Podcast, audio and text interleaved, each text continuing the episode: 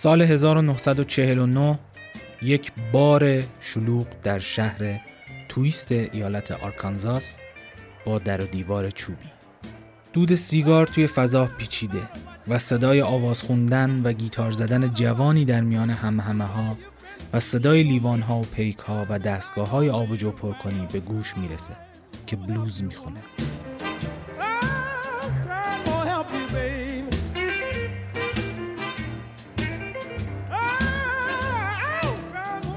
بیرون برف میباره و این بار محقر رو یه بخاری که روغن میسوزونه گرم می‌کنه.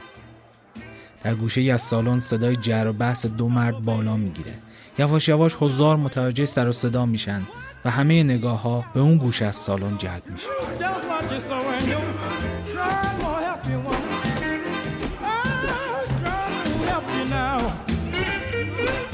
دو مرد هاشون رو به عقب حل میدن و از جاشون بلند میشن و با هم گلاویز میشن. اونهایی که نزدیک قائله هستن کنار می‌کشن و راه رو براشون باز می‌کنن و دو مرد در حالی که تلو تلو می‌خورن میرن وسط سالن و دعواشون رو ادامه میدن.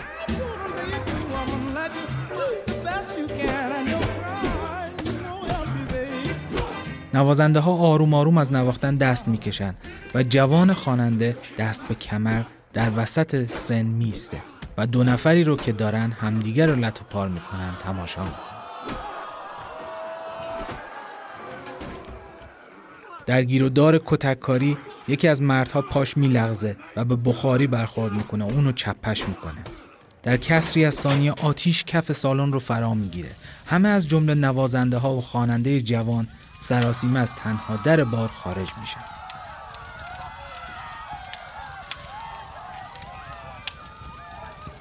همه بیرون بار در فاصله تقریبا 100 متری ساختمان در حال آتش رو تماشا می‌کنن ناگهان خواننده جوان انگار که چیز مهمی یادش افتاده باشه شروع می‌کنه به دویدن به سمت در ساختمان و تو دود و آتیش گم میشه.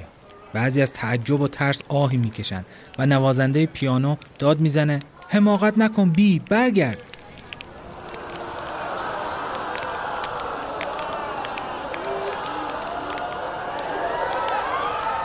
بعد از سی چهل ثانیه خواننده جوان با سر و صورتی سرخ و خاکستر گرفته از در ساختمان خودش رو بیرون میندازه در حالی که گیتاری رو در دست داره مردم با دیدن چهره وحشت زدش که در عین حال تبسمی حاکی از پیروزی رو لبشه هرگز فکر نمی‌کردند شاهد تقلای کسی برای نجات گیتارش هستند که قرار چند سال بعد تاج پادشاهی موسیقی بلوز رو برای همیشه رو سرش بذاره.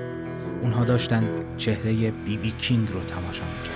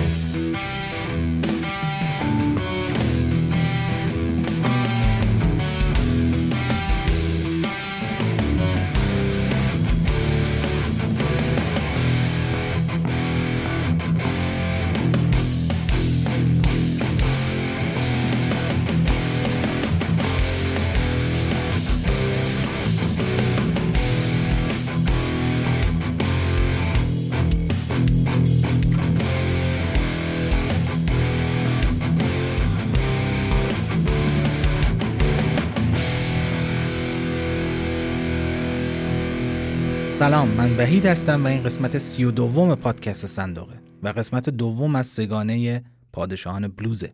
خب توی قسمت سی درباره آلبرت کینگ صحبت کردم و تاثیرش رو روی موسیقی بلوز و نوازندگی گیتار یه جورایی مورد بررسی قرار دادم. و این قسمت قسمت دوم اون سگان است و این بار می‌خوام در مورد بی بی کینگ صحبت بکنم.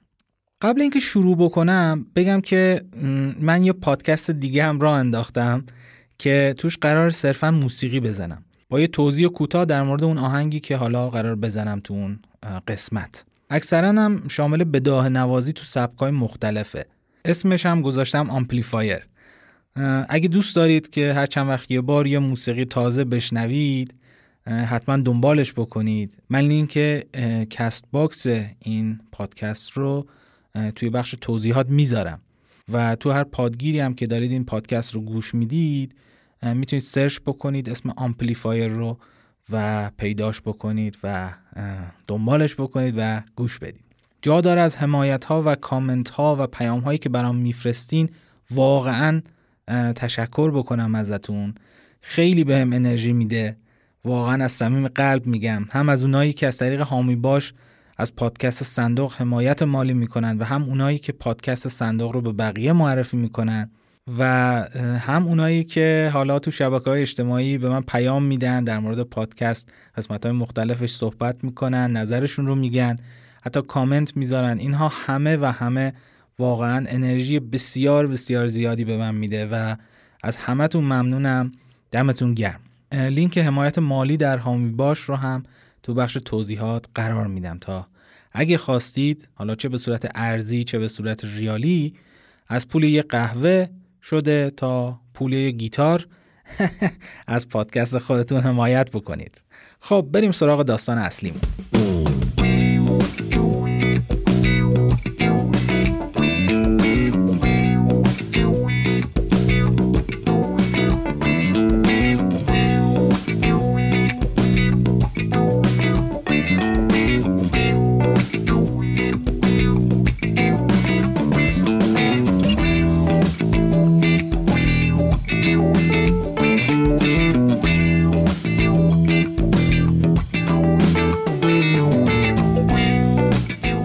رایلی بی کینگ متولد 16 سپتامبر 1925 و در گذشته در 14 می 2015 در سن 89 سالگی رایلی توی یک مزرعه پنبه در برکلر در نزدیکی شهر ایتابینا در ایالت میسیسیپی به دنیا میاد. اسم پدرش آلبرت بوده، آلبرت کینگ.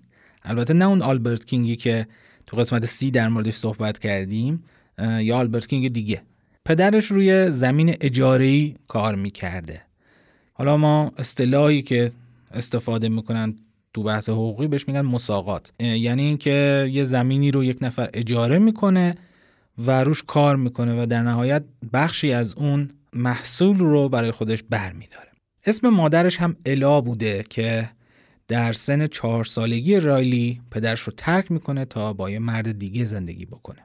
رایلی توسط مادر بزرگ مادریش بزرگ میشه. البته تا سن نه سالگی. یعنی وقتی که مادرش از دنیا میره. از نه سالگی پا میشه میره شهر ایندیانولا. در نه سالگی. و توی یه کارگاه جداسازی پنبه از پنبهدان کار می‌کنه. جا داره بگم که ایتابینا در 33 کیلومتری شرق ایندیانولاست. یعنی یه بچه نه ساله پا میشه میره توی شهر دیگه شروع می‌کنه به کار کردن. خودش میگه که صاحب کارم آدم بسیار خوبی بود و بعد از کارم اجازه می‌داد که برم مدرسه و درس بخونم. در مورد وضعیت زندگیش میگه که فقیر بودیم اما نمی‌دونستیم فقیریم چون همه اطرافمون فقیر بودن. بعد یه جمله میگه توی یکی از مصاحبهاش میگه you never miss what you have never had یعنی هیچ وقت دلت برای چیزی که تا حالا نداشتی و ازش خبر نداشتی تنگ نمیشه در حقیقت و میگه که فکر می‌کردیم زندگی همه جا همینه و جامعه جداسازی نژادی رو قبول کرده بودیم و باش کنار اومده بودیم. میگه که وقتی می‌رفتم شهر می‌دیدم که خب آبخوریمون جداست آبخوری سیاه پوستا آبخوری سفید پوستا دستشویی سیاه پوستا و دستشویی سفید پوستا اینا جداست. و دیگه تو ذهنمون حک شده بود که اگه می‌خوای تو درد سر نیفتی اصلا با سفیدا کار نداشته باش. میگه که بخشی از تربیت ما این بود.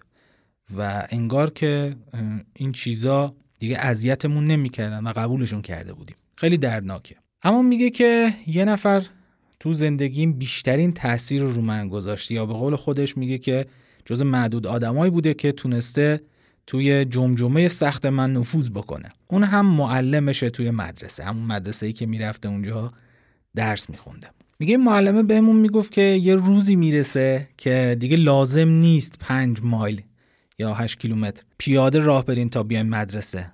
یه روز هر منطقه یه مدرسه واحد خواهد داشت که همه شما همراه با سفید پوستا توش یه جا درس می‌خونین. این بینش معلمش رو ببینید که خود بیبی کینگ میگه اصلا نوع دید ما به زندگی رو عوض کرد. میگه به ما می‌گفت که یه روزی میاد که دیگه شما رو از روی رنگ پوستتون قضاوت نمی‌کنن بلکه از رو کاری که انجام می‌دید از رو اعمالتون قضاوت می‌کنن. بیبی کینگ میگه که یه نصیحت خیلی خیلی خوبم به من کرد در کنار اینها و گفت که بدن ما مثل یه خونه است که اگه ازش خوب مراقبت بکنی می‌تونی سالیان سال توش زندگی بکنی. ولی اگه بهش نرسی و بد ازش مراقبت بکنی خیلی زود مجبوری که ترکش بکنی. میگه که من از 13 سالگی سیگار میکشیدم و این حرفا رو که شنیدم کلا سیگار و اینا رو گذاشتم کنار. بیبی کینگ یه جایی میگه به نظرم همه آدما خوبن. به جز یه عده خیلی محدود. که اونا هم اگه کسی مثل معلم من تو زندگیشون بود که مسیر رو یادشون بده اونا هم پا میذاشتن توی مسیر درست. یعنی بیبی بی کینگی که ما می‌شناسیم شاید وجود نداشت اگه همچی آدمی تو زندگیش نبود همچی معلمی تو زندگیش نبود که بتونه مسیر درست رو بهش نشون بده. هممون یه جورایی به یه آدمی احتیاج داریم که یه تکونی بهمون بده توی زندگی.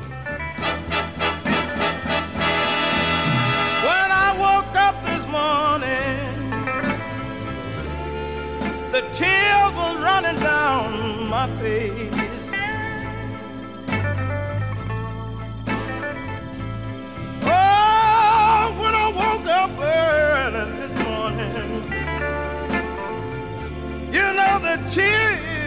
rolling down my face.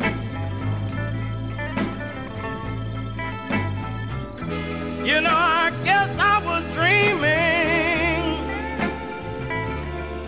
Oh, that some other man was taking my place.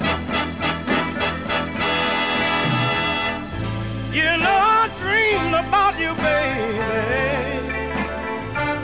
Oh, you didn't want me around no more.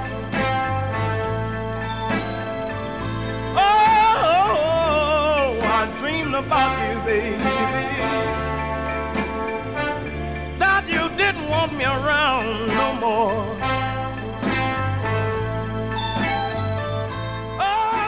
اولین گیتارش گیتار آکوستیک بود که این چند سال اخیر به قیمت 800 هزار دلار توی حراجی فروخته شد این گیتار رو همون صاحبکارش که ازش صحبت کردیم براش به قیمت 15 دلار می‌خره میگه که من حقوق ماهیانم 15 دلار بود و توی دو ماه پول این گیتار رو از من کسب کرد. یه هفت و نیم دلار یک ماه یه هفت و نیم دلارم یه ماه دیگه. وقتی که بزرگتر میشه و با آدمای آشنا میشه که حالا از شهرهای شمالی تر می اومدن اونجا می‌فهمه که نه مثل این که جاهای دیگه اینجوری نیست. مردم انقدر فقیر نیستن انقدر فشار اجتماعی روی آفریقای آمریکایی زیاد نیست. مثلا میگه که تو شیکاگو می‌گفتن که می‌تونی هر جور دلت می‌خواد زندگی بکنی و کسی هم کاری به کارت نداره. لباسای خیلی خوب میپوشیدن اونایی که مثلا از شیکاگو اومده بودن و اینا و خیلی تحت تاثیر قرار می‌گیره. میگه به خودم قول دادم که وقتی بزرگ بشم سه تا چیز داشته باشم. یکی اینکه هیچ وقت لنگ غذا نباشم. دو اینکه هر غذایی که دوست داشتم سریع برام فراهم بشه. و سه اینکه لباس خوب داشته باشم که بپوشم. یه توضیح در مورد لباسای اون زمانش میده. میگه که ما فقط یه دست لباس داشتیم لباس روزمرهمون بود و یه شلوار جین سرهمی بود که حالا با بند از بالا وصل می‌شد و دکمه می‌خورد و می‌گفت که ما اینو در طول هفته همیشه میپوشیدیم. آخر هفته میشستیمش و دوباره دوشنبه این لباس سرهمی رو تنمون می‌کردیم می‌رفتیم سر کار. گفت کلا این لباس تنمون بود. و همیشه دلش می‌خواسته که یه روزی بیاد که بتونه لباسهای خیلی قشنگ بپوشه. یکم بزرگتر که میشه یعنی تقریبا 18 سالش که میشه میره شهر اینورنس و اونجا شروع می‌کنه به رانندگی تراکتور. میگه که من رانندگی تراکتور رو یاد گرفته بودم و رفتم اونجا. و ازش خب به مراتب خیلی بهتر میشه. خب پنبه پاک کنی کجا و رانندگی تراکتور کجا؟ خودش میگه واسه خودم آقایی می‌کردم. سوار تراکتور دور می‌زدم تو زمین و شخ می‌زدم. حالا برداشت می‌کردم کارهایی که با تراکتور انجام میدن و دیگه اصلا کاری به هیچ کاری نداشتم و خیلی حقوقم هم بیشتر شده بود و اسرا هم کنار خیابون می‌رفتم با گیتار آواز میخوندم برای خودم. خیلی جالبه. می‌گفت که یه جایی رو انتخاب می‌کردم که چهار راه باشه. و سر تقاطع مسیر سفید پوستا و سیاه پوستا باشه که هم سفید پوستا منو ببینن هم سیاه پوستا و اوایل هم شروع می‌کنه به خوندن گاسپل. گاسپل رو حالا تو قسمت قبلی پادکست توضیح دادم که یک موسیقی مذهبی مخصوص جامعه آفریقای آمریکایی ها آره اوایل گاسپل می‌خونه و ملت خیلی تشویقش می‌کنن ولی خب بهش پول نمیدن. یکی دوتا می‌زدن رو شونهش آفرین دمت گرم. و می‌رفتن می‌گفت ولی وقتی بلوز میخوندم نه تنها تشویقم می‌کردن بلکه تو اون کلاهی که گذاشته بودم جلوی پام پول هم مینداختن و این خیلی برای من شیرین بود. تو قسمت سوم پادکست هم توضیح دادم که تو اون دوره آفریقای آمریکایی ها گاسپل رو خیلی دوست داشتن موسیقی گاسپل رو و بلوز رو یه جورایی موسیقی شیطانی می‌دونستن و دوست نداشتن بچه هاشون اقوامشون توی موسیقی بلوز فعالیت بکنه. بی بی کینگ میگه که من با خودم فکر می‌کردم آخه مگه چه فرقی داره؟ مثلا این موسیقی که من می‌زنم مگه مثلا چیز بدی داره؟ یا حرف بدی توشه که مثلا فکر می‌کنن که این موسیقی شیطانیه. میگه همش با خودم تو کلنجار بودم. و به نظرم موسیقی بلوز همونقدر به اندازه موسیقی گاسپل زیبا و دلنشین بود. ولی خب خانواده و فک و فامیلش خیلی دوست داشتن که این واعظ کلیسا بشه. حالا میگه که من خودم به خواننده گاسپل کلیسا رضایت داده بودم و یک شنبه ها هم می‌رفتم کلیسا و تو گروه کور هم گیتار می‌زدم هم آواز گاسپل میخوندم. ولی خب به مرور زمان رایلی یا همون بی بی کینگ داستان ما به سمت بلوز کشیده میشه و یه جورایی از گاسپل دور میشه. ولی خب خودش میگه که من هیچ وقت فکر نمی‌کردم یه روز موزیسین بشم. و رویاش رو وقتی تعریف می‌کنه میگه که رویام این بود که بزرگ بشم برم یه زمین بخرم برای خودم و توش چیز بکارم. و دوستا بچه داشته باشم که ظهرا برام نهار بیارن یا اسرا آب برام بیارن یه پای سیب برام بیارن سر زمین که بخورم. رویاش اینجوری بوده. تو سال 1941 میاد یه ریسک می‌کنه و توی سن 16 سالگی توی برنامه رادیویی که حالا ملت همجوری می‌رفتن توش اونایی که استعداد داشتن ساز می‌زدن و بلوز میخوندن توی شهر ایندیانولا ثبت نام می‌کنه و یکی دوتا کارم می‌خونه برای رادیو و پخش میشه. خب مادر بزرگ بی بی کینگ خواهرزاده ای داشته که خود بی بی کینگ میگه که این مشهورترین آدم تو خانواده ما بود. اسمش هست بوکا وایت. اونایی که خیلی تاریخ بلوز رو خوندن و آشنا هستن باش می‌شناسن اسمش رو. یه خواننده و گیتاریستی بوده که خب تو سبک بلوز فعالیت می‌کرده. بی بی کینگ تو سن 21 سالگی با بوکا وایت میرن منفیس و یه مدتی اولوش مثلا چهر روزینا پیش اون زندگی می‌کنه توی منفیس. و هدفش هم این بوده که یه جورایی وارد کار موسیقی بشه. میگه قبل اینکه برم منفیس با خودم فکر می‌کردم عجب خواننده و گیتاریست خفنی هستم من.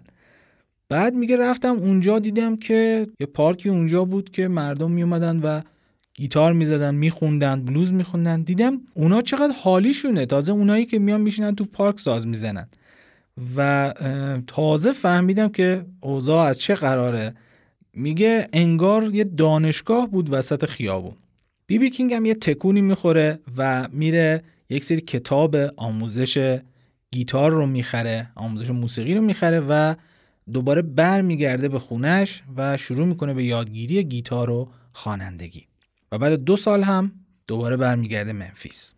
خب تو اون دوره اصلا استدیوی ضبط به این وفوری که الان تو دنیا هست الان تو خود کشور ما هم هر شهری می‌بینی که 5 تا استدیوی ضبط داره حداقل. اونجا به این صورت نبود خصوصا به خاطر اینکه جنوب آمریکا هم فقیر نشین بودن. اصلا خبری از استدیوهای ضبط نبود و نزدیکترین جایی که حالا جنوبی ها می‌تونستن برن کارشون رو ضبط بکنه همون منفیس بوده. تو منفیس بوکا وایت یه نصیحت خیلی خیلی خوب بهش می‌کنه که واقعا شنیدنیه و تا آخر عمر هم آویزه گوش بی بی کینگ میشه. بوکا وایت بهش میگه وقتی می‌خوای بری رو سن و بلوز بزنی و بخونی یه جوری لباس بپوش که انگار داری میری بانک وام بگیری. بی بی کینگ میگه همه عمر تلاش کردم این نصیحت رو به کار بگیرم و چهره musician بلوز رو تغییر بدم. میگه عموم مردم وقتی بهشون میگه بلوز یه آدم یلاقبا تو ذهنشون میاد که لباسای پاره پوره داره و یه کلاه حسیری هم گذاشته رو سرش و یه سیگار هم گوشه لبشه و یه بطری عرق ذرت هم ور دستش داره و نشسته روی چارپایه و داره با یه گیتار درب و داغون می‌زنه و می‌خونه. بی بی کینگ میگه تمام تلاشمو کردم که به مردم یه تصویر دیگه ای از بلوز بدم.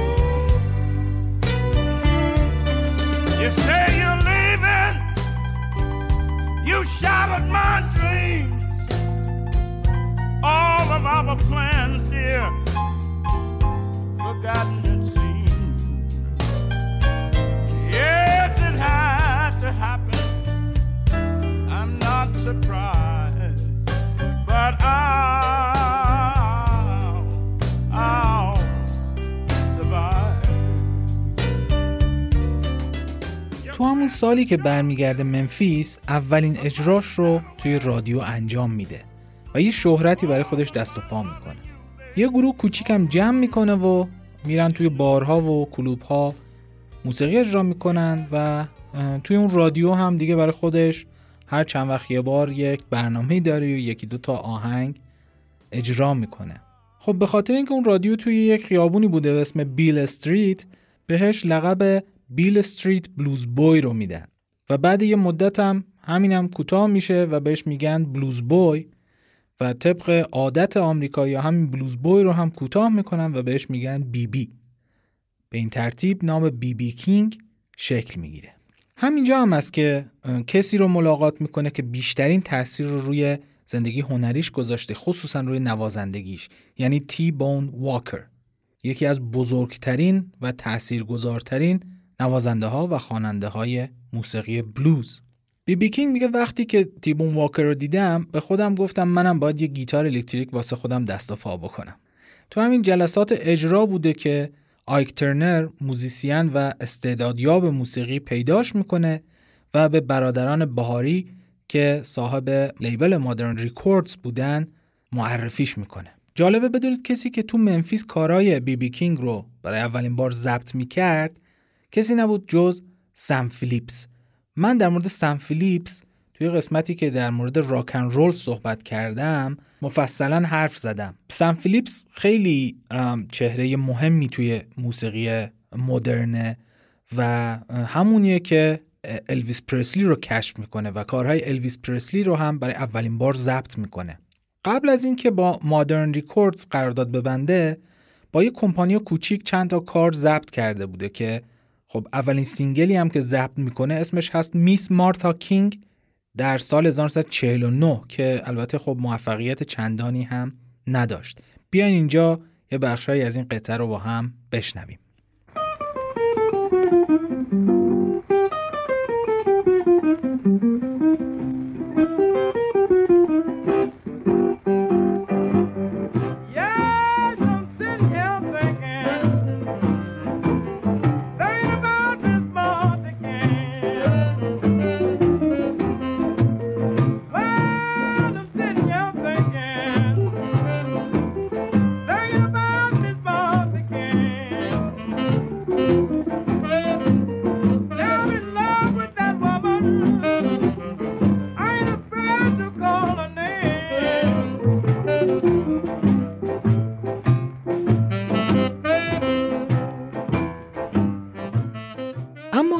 اولین گروه جدی اولین band جدی بی بی کینگ اسمش بود بی بی کینگ Review که دو تا نوازنده ترومپت داشت دو تا نوازنده ساکسیفون داشت یه پیانیست داشت یه bassist و یه درامر.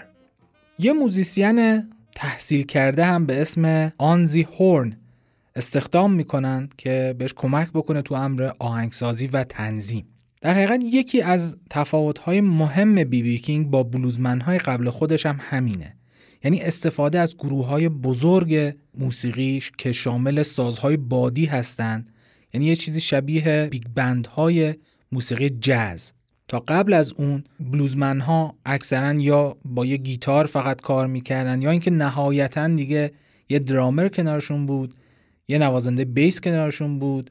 حالا خیلی دیگه می‌خواستن لاکچری باشن یک نوازنده سازدهنی یا هارمونیکا هم باهاشون همراهی می‌کرد. ولی خب بی بی کینگ اولین کسیه که شکل و شمایل یک بند بلوز جدی رو به دنیا معرفی می‌کنه. با این گروه در تمام جنوب آمریکا اجرا می‌ذاره. خیلی مشهور میشه در بین جنوبی ها در بارها و کافه ها و جوینت هایی که حالا در سرتاسر سر جنوب آمریکا هستن اجرا می‌ذاره. داستانی هم که اول اپیزود تعریف کردم توی همین دوره اتفاق میفته یعنی اون آتیش سوزی توی اون بار. بی بی کینگ بعد اون آتیش سوزی و نجات گیتارش می‌فهمه که دعوا سر یه زن بوده به اسم لوسیل. و اونجا تصمیم می‌گیره اسم گیتارش رو بذاره لوسیل تا به قول خودش یادش نره وارد ساختمون آتیش گرفته نشه هیچ وقت. و هیچ وقت هم سر یه زن با کسی دعوا نکنه. خب لوسیل ساز بی بی کینگ یکی از مشهورترین گیتارهای دنیای موسیقی مدرنه. البته یه تفاوتی داره این نامگذاری بی بی کینگ با بقیه گیتاریست ها گیتاریست های دیگه معمولا اسم فقط یک ساز رو انتخاب می‌کنن و همون یک ساز به صورت typical اسم داره. ولی تمام سازهای گیتار الکتریک بی بی کینگ که حالا مدلش رو در ادامه خواهم گفت بهتون همه اون گیتارها اسمشون لوسیله. یعنی فرض بکنید مثلا 80 تا لوسیل داشته و فقط اسم یه ساز نیست. پس این تفاوت رو بی بی کینگ با بقیه نوازنده ها داره.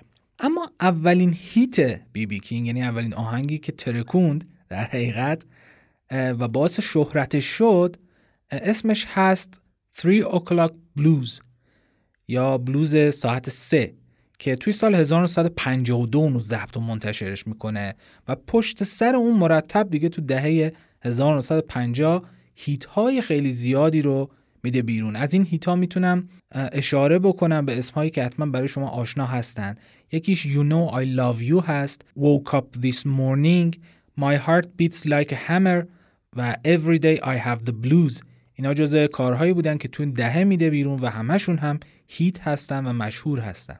دخترش توی یه مصاحبه میگه که من اون موقع مدرسه می‌رفتم و یه روز از مدرسه که برمیگشتم دیدم که یه لیموزین صورتی جلوی در خونمون پارک شده و رفتم تو خیلی با تعجب نگاه کردم دیدم که کف خونمون پر پوله. یعنی دلاره که رو کف ساختمونمون ریخته و بابام هم نشسته روی مبل. میگه همون وقتی بود که اون آهنگ 3 o'clock blues منتشر شده بود و مشهور شده بود.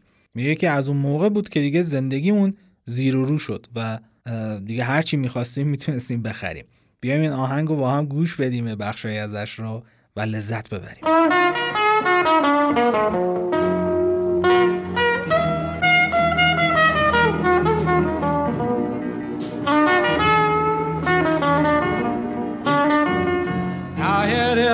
O'clock in the morning.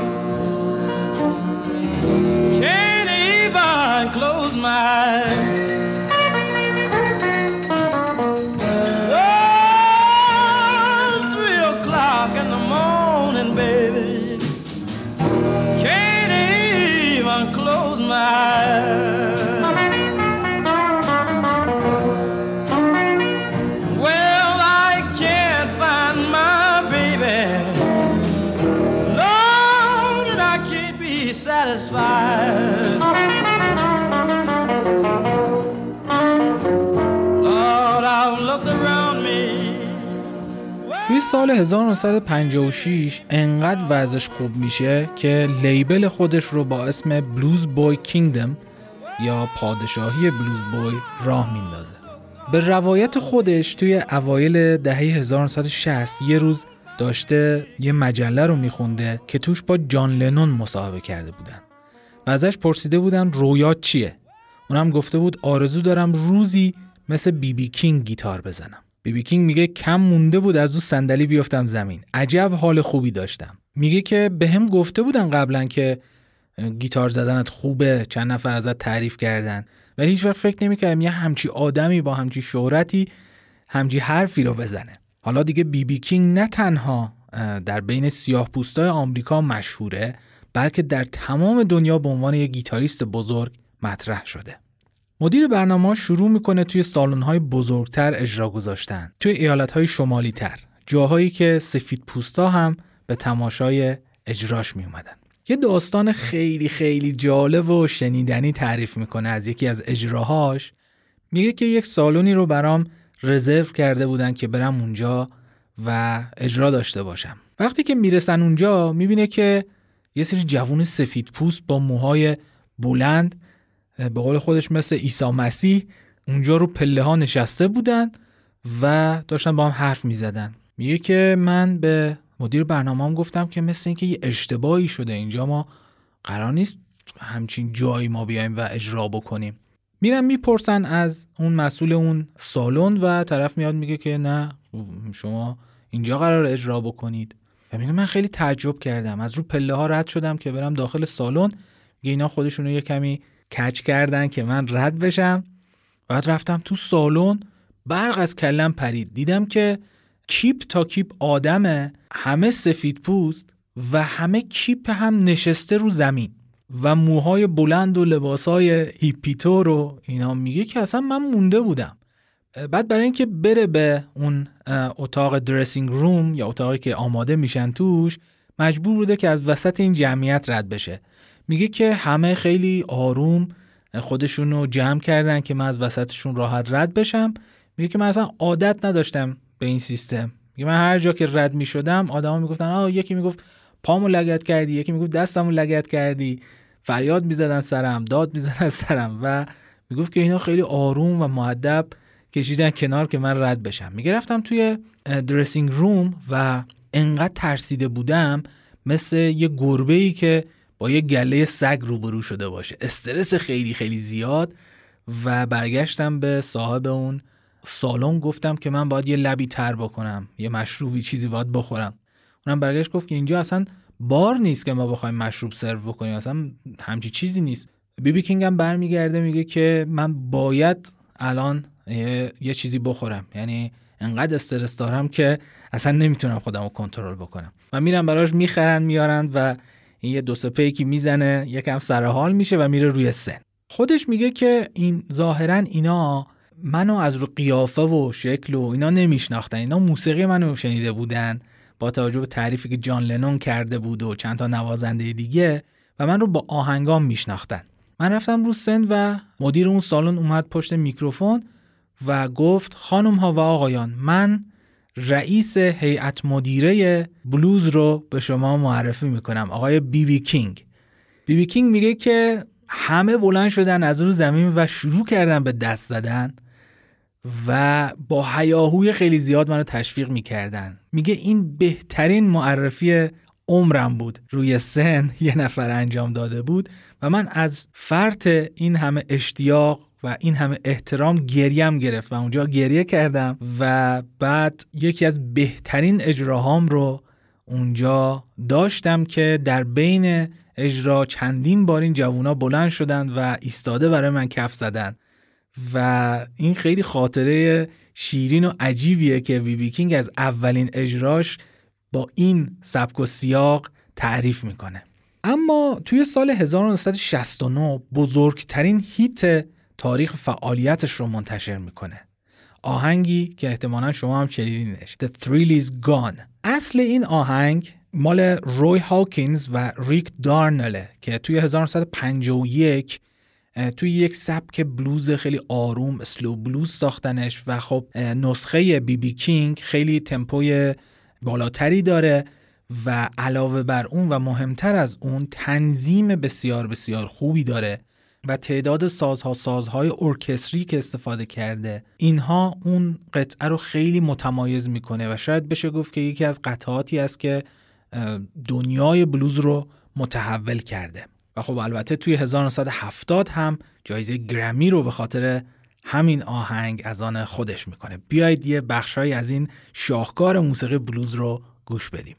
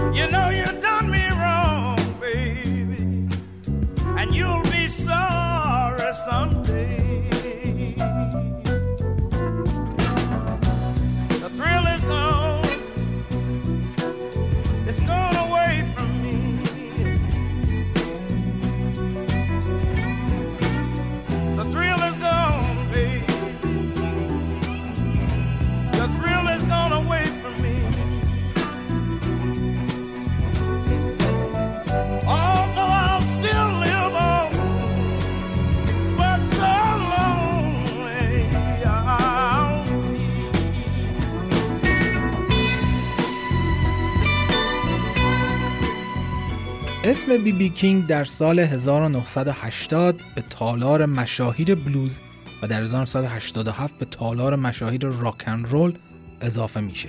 اون با هنرمندای خیلی خیلی زیادی همکاری کرده. از اریک کلپتون بگیرین تا گری مور اسلش حتی جف بک دیوید گیلمور تی بون واکر. اصلا فکر نکنم گیتاریستی باشه که تا حالا با بی بی کینگ اجرای مشترک یا ضبط مشترک نداشته باشه. تقریبا همه نوازنده های مشهور راک و بلوز باهاش یه اجرای مشترک حداقل داشتن.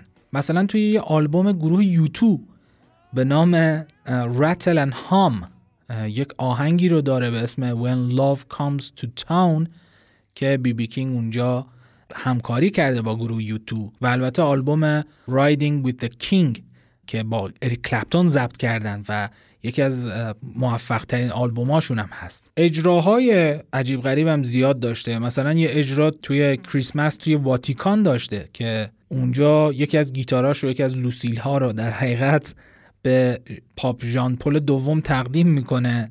خودش میگه که پاپ بلد بود گیتار بزنه و خیلی جدی هم این حرف رو می‌زنه اصلا شوخی نیست. و البته یه شوخی هم نقل می‌کنه از همراهاش که میگه بعد اینکه از اونجا اومدیم بیرون. بهم گفتن که تو که رفتی بیرون پاپ شروع کرد به The Thrill Is Gone رو زدن. از این اجراها کم نداشته. مثلا تو کاخ سفید زمانی که اوباما رئیس جمهور بود اون زمان هم یه اجرا گذاشت که البته اوباما هم اومد و آهنگ Sweet Home Chicago رو خوند توی این اجرا. کلا اجراهای بی بی کینگ خیلی خیلی زیاد بودن. من که نمی‌شناسم musician ی که به اندازه بی بی کینگ اجرا گذاشته باشه. تو بعضی سالها تعداد اجراهاش و کنسرتهاش به 400 تا می‌رسید. یعنی بعضی روزها دو تا یا سه تا اجرا داشته. سال 2006 البته تصمیم می‌گیره که تور خداحافظی برگزار بکنه که گری مور هم توی اون تور حضور داشت و باهاش آهنگ زد اجرا کرد باهاش همکاری کرد. اجرای مشترک بی بی کینگ و گری مور هم جز اون اجرای باحاله که پیشنهاد می‌کنم حتما سرچ بکنید نگاه کنید. با هم یه مبارزه گیتاری یا guitar battle می‌کنن که خیلی بامزه و جالبه. و جالب این که بعد این تور خداحافظی بازم کنسرت گذاشت و تعدادش هم خیلی زیاد بود. یه جورایی مثل ابی خودمون که هر سال دو تا تور خداحافظی اجرا می‌کنه. در سال 2008 هم یک موزه توی میسیسیپی افتتاح میشه به اسم موزه بی بی کینگ که توش خب زندگی بی بی کینگ و کارهایی که کرده و سازهاش رو اینها رو به نمایش گذاشتن. توی سال 2014 دکترها بهش میگن که دیگه باید اجراهات رو کنسل بکنی به خاطر فشار خون بالا و دیابت که خیلی وقت بوده که باهاش دست و پنجه نرم می‌کرده و به همین دلیل هم توی سال 2014 یک تورش رو ناتمام می‌ذاره و همه اجرای بعدش رو کنسل می‌کنه. توی اون سال 89 سالش بوده بی بی کینگ. ببینید توی 89 سالگی داشته مثلا سال 200 تا 300 تا اجرا میذاشته. اصلا باور نکردنی این موضوع. بعد از کنسل کردن اجراهاش متاسفانه توی 14 می 2015 توی خواب سکته می‌کنه و از دنیا میره. مراسم تشییع جنازش توی منفیس برگزار شد که به جرأت می‌تونم بگم هزاران نفر اومدن توی خیابون شرکت کردند و یک گروه سازهای بادی هم جلوی تابوتش حرکت می‌کرد و موسیقی می‌زد. بعد جنازش رو بردن ایندیانولا و توی یک تابوت شیشه‌ای یک مدتی در انظار عموم قرار گرفت توی موزش و مردم می بازدید می‌کردن و بعد هم در همونجا به خاک سپرده شد.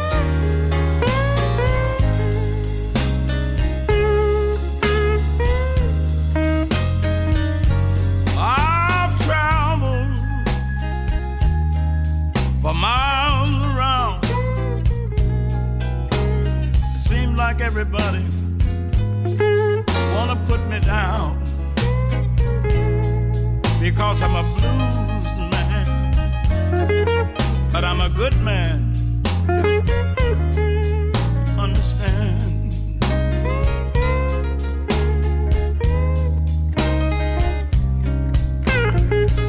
I went down to the bus station, look up on the wall. My money was too light, people. Couldn't go nowhere at all. I'm a blues man, but a good man. Understand? خب بخوام در مورد فعالیت های بی بی کینگ صحبت بکنم بسیار بسیار فعال بوده یکی از موزیسین هایی که اصلا فکر نکنم روز بیکار داشته باشه توی کل زندگیش. 43 تا آلبوم استودیویی ضبط کرده.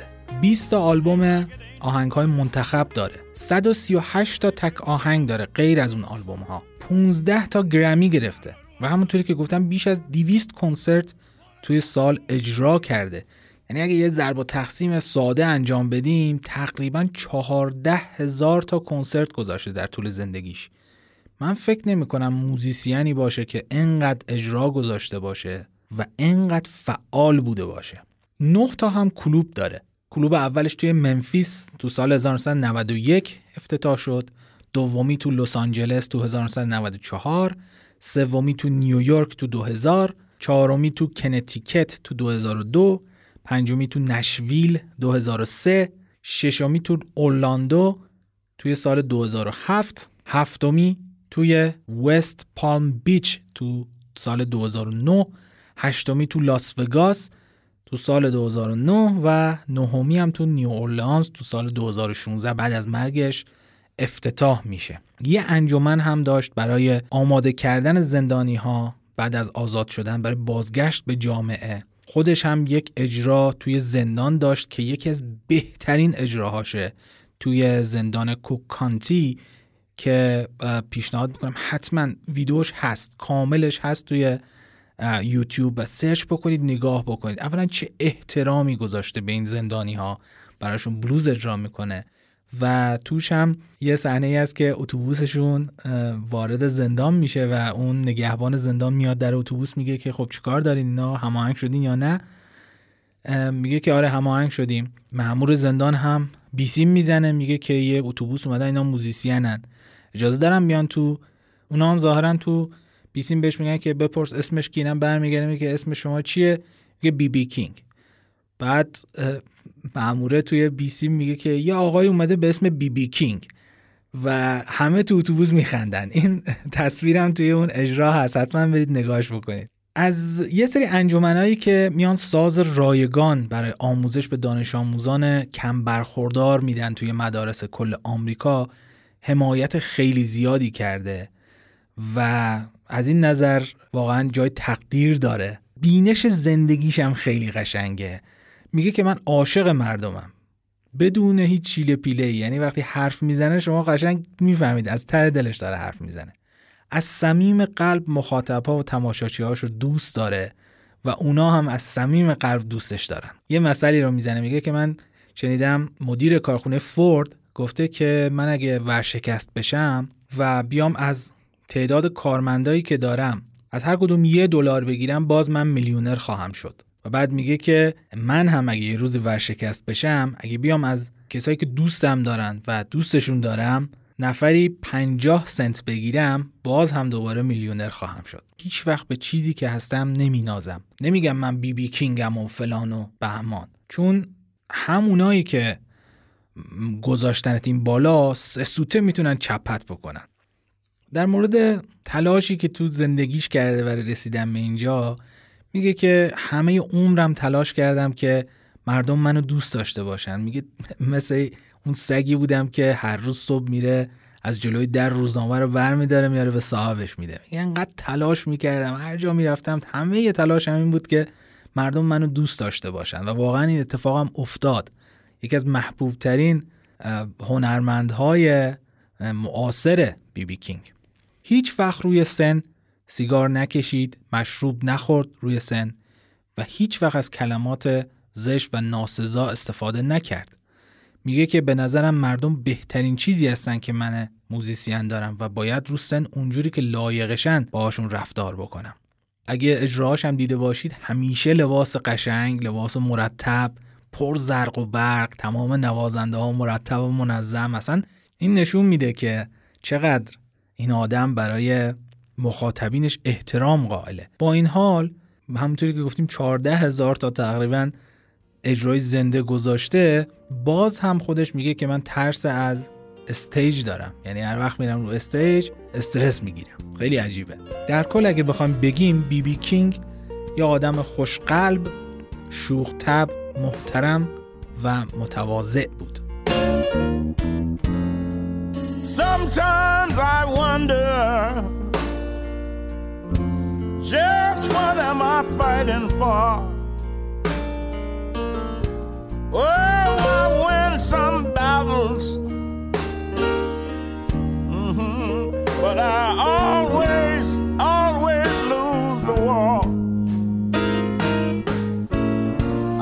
right on stumbling, and there's no man's land out here. But I know,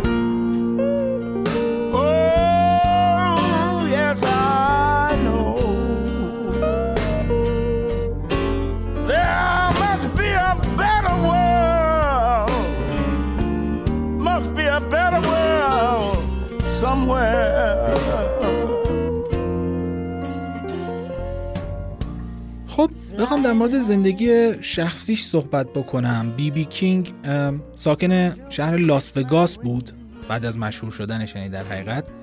و دو بار هم ازدواج کرد که هر دو بار هم شکست خورد. یه بار با مارتا بی دنتن ازدواج کرد از سال 1946 تا 1952 باش بود و بعد با سو کارل هال ازدواج کرد که اون هم از 1958 تا 1967 همراهش بود. و دلیل طلاقهاش همین اجراهاش بود. یعنی اصلا کل سال خونه نبود. دیویس اجرا یعنی اینکه کل سال تو سفری.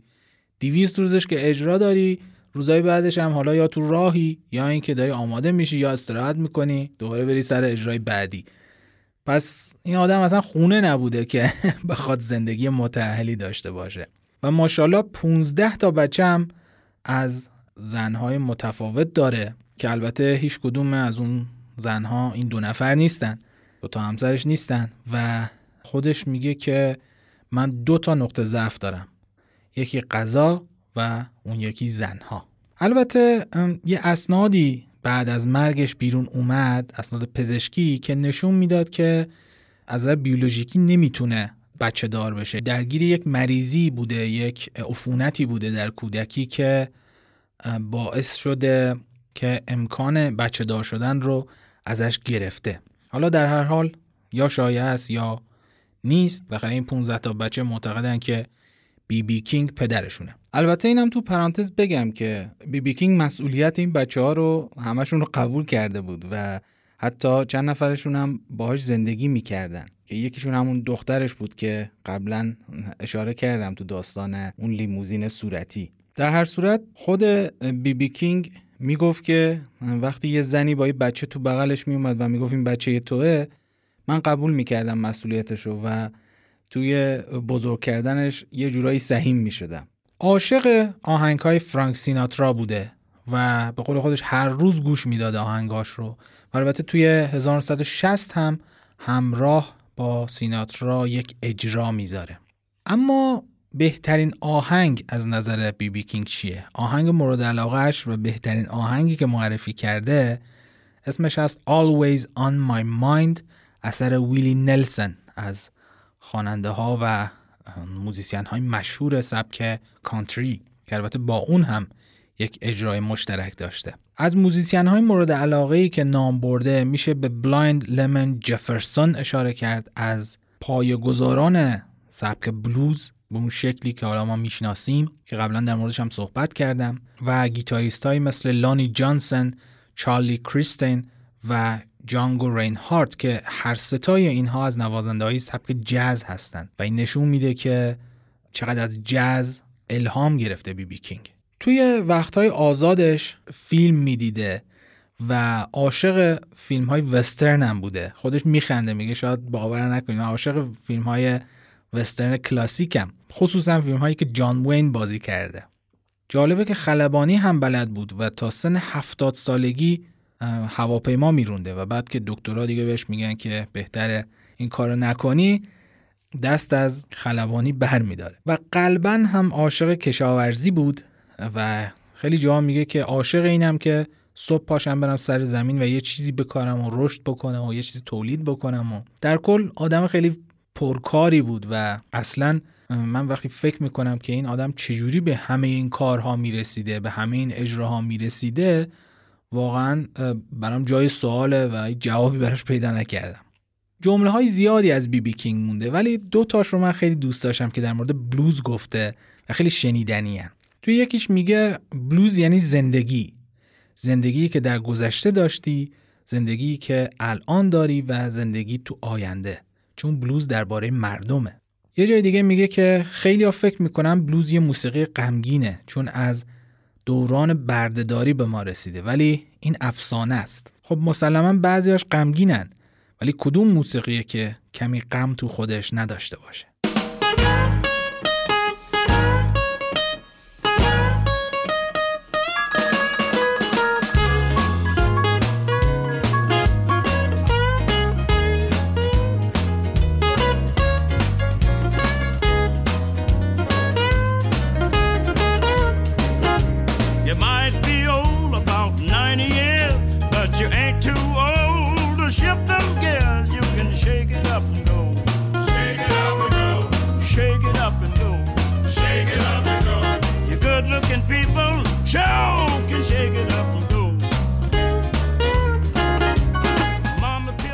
به این بپردازیم که چرا بی بی کینگ مهمترین موزیسین سبک بلوزه. خب تا قبل از بی بی کینگ بلوز فقط توی سیاه پوستا رواج داشت و مخاطبش شاید بشه گفت 90 95 درصد فقط سیاه پوستا بودن.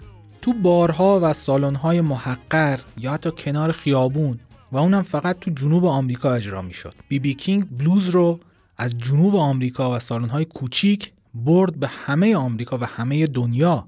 در حقیقت کسی بود که سفید پوست ها رو با بلوز آشنا کرد و بلوز رو به دنیا معرفی کرد. میشه گفت اگه بی بی کینگ نبود راکن رولی هم شکل نمی گرفت خب می‌دونیم که راکن رول یه جورایی شاید بشه گفت سبک سفید پوستا بود و خب ریشه در موسیقی بلوز داره و کسی هم که سفید پوستا رو با بلوز آشنا کرد کسی نبود جز بی بی کینگ. و البته الویس پرسلی با کمک بی بی کینگ هم رفت بالا. یعنی خیلی بهش کمک کرد چون زمانی که الویس پرسلی تازه داشت شروع می‌کرد به کار کردن بی بی کینگ آدم مشهوری بود و این دوتا با هم در ارتباط بودن و همدیگه رو میشناختن. بی بی کینگ باعث شد که بلوز بره به انگلیس و به صورت غیر مستقیم شاید بشه گفت که باعث به وجود اومدن گروه های مثل بیتلز شد که با بلوز شروع کردن. بیتلز گروهیه که با موسیقی بلوز شروع کرد و بعد از مشهور شدن توی انگلستان شروع کرد به ضبط آلبوم و به اون شهرت جهانی خودش رسید. بی بی کینگ به سبک بلوز پرستیژ داد. اجراهای تر تمیز با لباسهای خوب دکور خوب و این خیلی خیلی متفاوت بود با اجراهای قبلی موسیقی بلوز که اگه برید بلوزمنهای قبل از اون رو ببینید اصلا سبک و سیاق اجراشون سنشون و دکوراسیونشون لباسهاشون خیلی خیلی متفاوت بود با چیزی که بی بی کینگ معرفی کرد. کار مهم دیگه ای که بی بی کینگ کرد این بود که جز رو آورد توی بلوز. هم از نظر سازبندی و هم از نظر هارمونی و هم از نظر نوازندگی گیتار. خب گفتیم که گروهی که بی بی کینگ باش کار می‌کرد گروهی بود که سازهای خیلی زیادی داشت سازهای بادی داشت و خیلی صدای پری داشت و این از جز وارد شده بود به موسیقی بلوز. قبل از اون اصلا از این خبرها نبود توی بلوز و هم از هارمونی جز استفاده کرد توی کارهاش. توی نوازندگیش هم توی جمله سازیش هم ما اثراتی از موسیقی جز می‌بینیم. نوازندگی گیتار رو هم متحول کرد بی بی کینگ. بداها نوازی رو ترویج داد در بین نوازنده هایی که ازش الهام گرفته بودن. در مورد این بند بیشتر توضیح خواهم داد.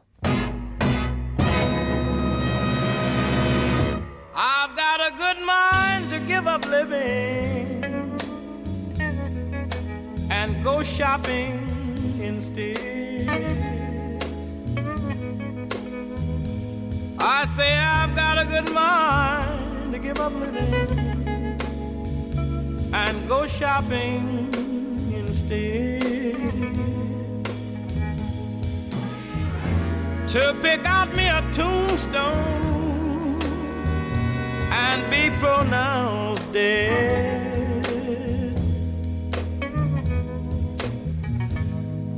When I read your letter this morning,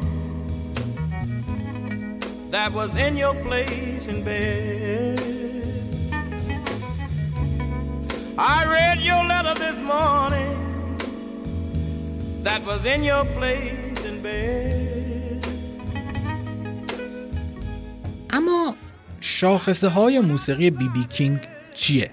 یکی اینکه بی بی کینگ با موسیقی آشنا بود و هم می‌تونست بنویسه و هم می‌تونست بخونه موسیقی رو و آشنا بود کلا با هارمونی موسیقی و به همین دلیل یک بلوزی رو ارائه داد که هم قوی تر بود و هم پرتر بود و هم پیچیده تر بود از طرف دیگه صدای گیتارش خیلی خیلی شبیه صدای خودشه صدای خوندنشه هم لحن گیتارش که اون صدای تو دماغی که داره شبیه صدای خودشه و هم جمله بندی های گیتارش ملودی هایی که با گیتار می‌زنه سولو هایی که با گیتار می‌زنه دقیقا شبیه جملاتیه که می‌خونه توی ترانه هاش خودش میگه وقتی ساز می‌زنم صدای خودم رو میشنوم که دارم می‌خونم.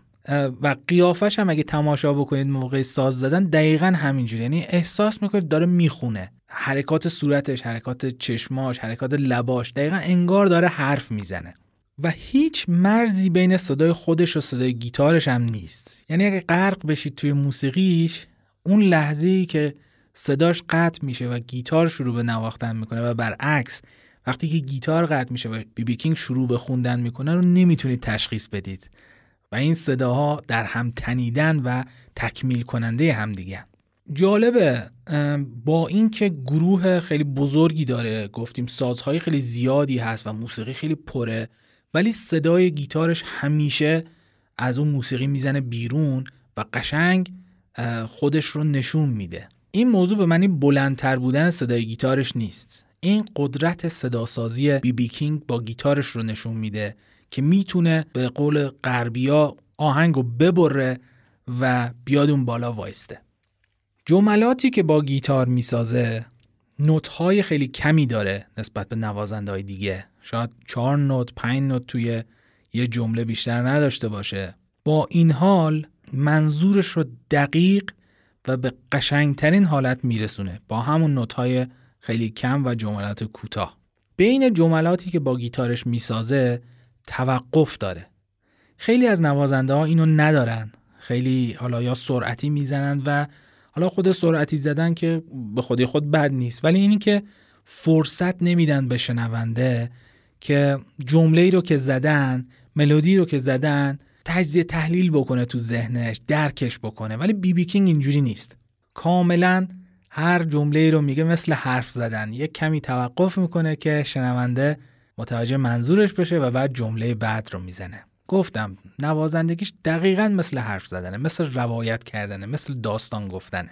اصلا استاد جمله سازی با گیتاره. یعنی شما حتی آهنگ های instrumental ش هم که گوش می‌دید انگار یه نفر داره براتون قصه تعریف می‌کنه. بی بی کینگ از bend از تکنیک bend استادانه استفاده می‌کنه. اصلا bend اش مشهورن. من توی قسمت سی که در مورد آلبرت کینگ صحبت کردم اونجا bend رو توضیح دادم و یه مثال هم اونجا زدم که اینجا بار دیگه اون قسمت رو پخشش می‌کنم که متوجه بشید منظورم از بند کردن چیه.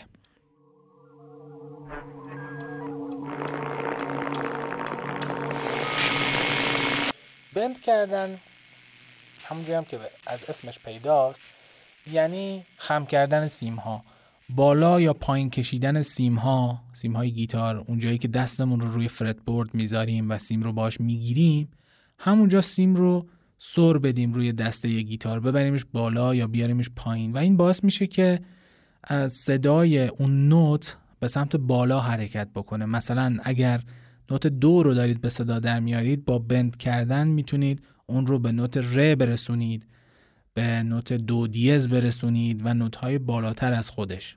من اینجا یک بندی رو انجام میدم که متوجه منظورم بشید که دقیقا منظورم از بند کردن چیه.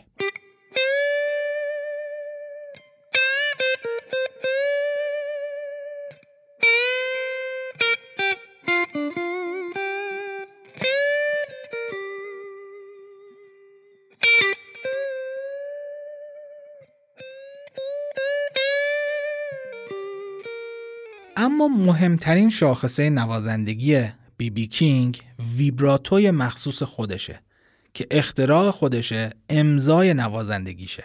ویبراتو چیه؟ ویبراتو یعنی لرزوندن صدا. حالا هم توی صدای خواننده هست هم تو صدای سازها با تکنیک های مختلف این کار انجام میشه.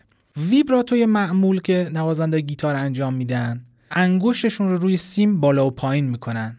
در همون جایی که قرار دادن روی اون پرده یکم بالا پایینش می‌کنن که صدا رو بلرزونن. من اینجا یک مثالی از این ویبراتور رو براتون روی یک نوت اجرا می‌کنم که متوجه منظورم بشید.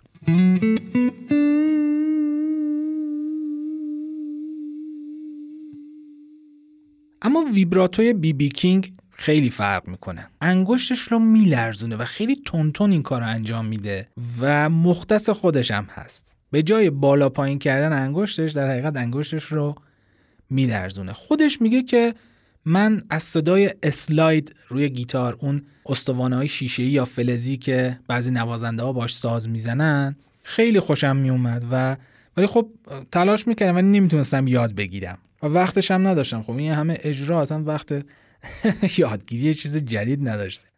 دیگه به جای اینکه بیام از اسلاید استفاده بکنم این روش رو اختراع کردم. این ویبراتو مخصوص رو اختراع کردم که صدای اسلاید گیتار رو شبیه سازی بکنم. من تکنیک ویبراتوی بی بی کینگ رو هم روی یک نوت اجرا می‌کنم که تفاوتش رو با قبلی بتونید متوجه بشید.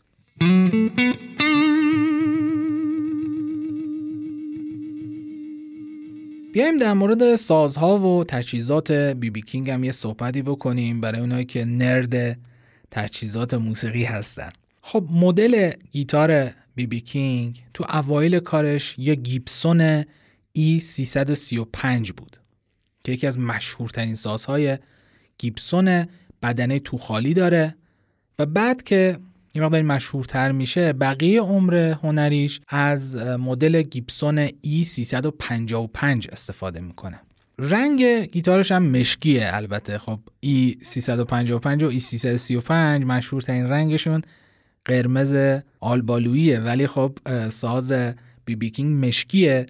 من عکس سازش رو توی سایت خواهم گذاشت. توی سایت theboxband.ir برید توی بخش پادکست. توی بخش مربوط به این قسمت. من عکسش رو حتما خواهم گذاشت که ببینید.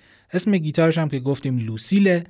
البته بعد از یه مدت میاد گیبسون و یک سری اختصاصی براش درست می‌کنه به اسم گیبسون لوسیل و یه سری خصوصیات خاص خود بی بی کینگ رو داره. اول اینکه صداش استریو. اکثر گیتارها صدای مونو دارن و روی ویولون اگه دقت کرده باشی یا روی ویولون سل یه سوراخ شبیه F هست شبیه خط F.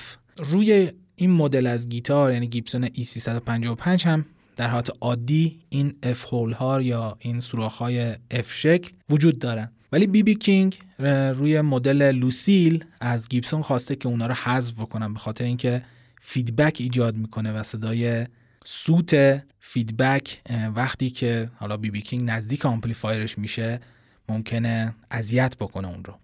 بدنش یه مقداری کوچیکتر و جمع جورتره.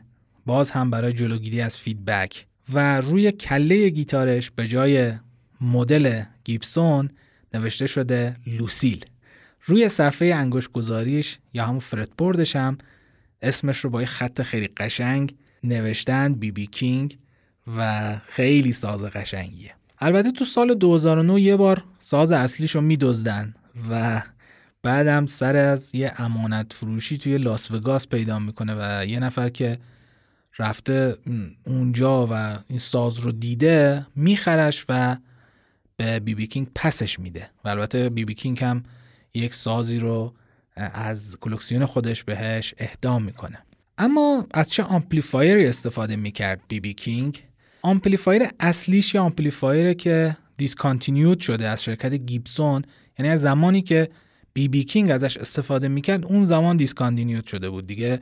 ببینید چه آمپلیفایر قدیمیه. اسمش هست Lab Series L5 که بی بی کینگ میگه من صداش رو خیلی دوست دارم و هیچ آمپلیفایری برام اون نمیشه. و البته تو سال 2011 آمپلیفایر رو داد به اریک کلپتون.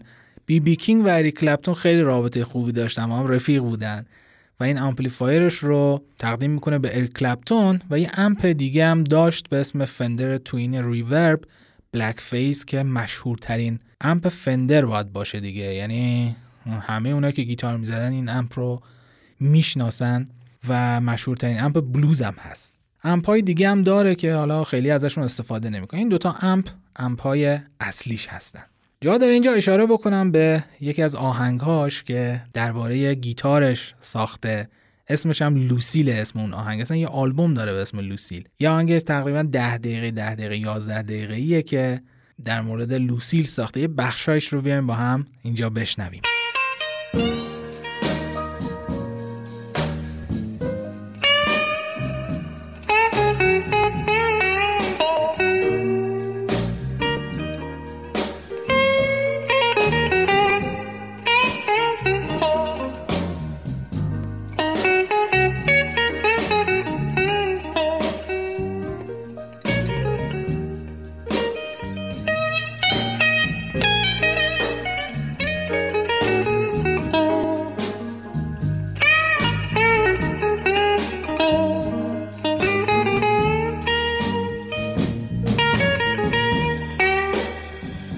That you're listening to is from my guitar that's named Lucille. I'm very crazy about Lucille. Lucille took me from the plantation. Oh, and you might say, brought me fame.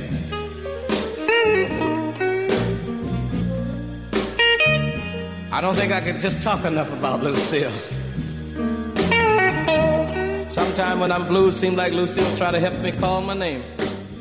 خب مطلب در مورد بی بی کینگ خیلی زیاده. یعنی شما می‌تونید روزها توی اینترنت بگردید و در موردش مطلب پیدا بکنید. مطلب جدید. ولی خب وقت ما محدوده و نمیشه خیلی طولانی کرد اپیزود رو.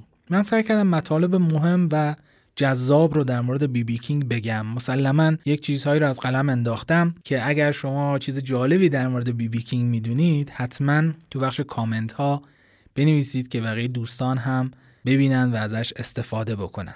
در کل بی بی کینگ رو میشه یکی از مهمترین گیتاریست های تاریخ دونست. به اون دلایلی که حالا توضیح دادیم. و باید گفت که اهمیتش از دوتا کینگ دیگه بیشتره یعنی از آلبرت کینگ و فردی کینگ. و تاثیرش هم روی موسیقی بلوز و نوازندگی گیتار الکتریک بیشتر از اون دوتاست. کلا اسم بلوز با بی بی کینگ عجین شده. یعنی شما هر جا اسم بلوز رو برای اولین بار بشنوین حتما اسم بی بی کینگ رو کنارش خواهید داشت. واقعیتش اینه که بی بی کینگ جز اون گیتاریستاییه که روی خود من خیلی زیاد تاثیر گذاشته و خیلی خیلی ازش الهام گرفتم. توی بلوز زدن خیلی سعی می‌کنم شبیه بی بی کینگ ساز بزنم. البته نوازندهای دیگه هم بودن که من ازشون الهام گرفتم.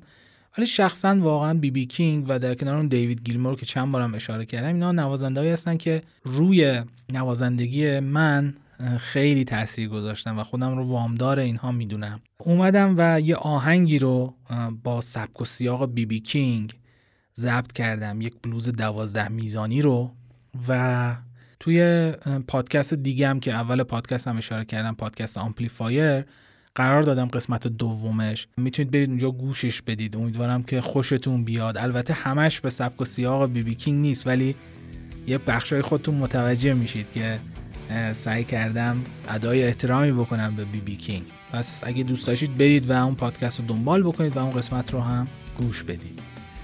در آخر مراقب خودتون باشید و موسیقی خوب گوش بدید.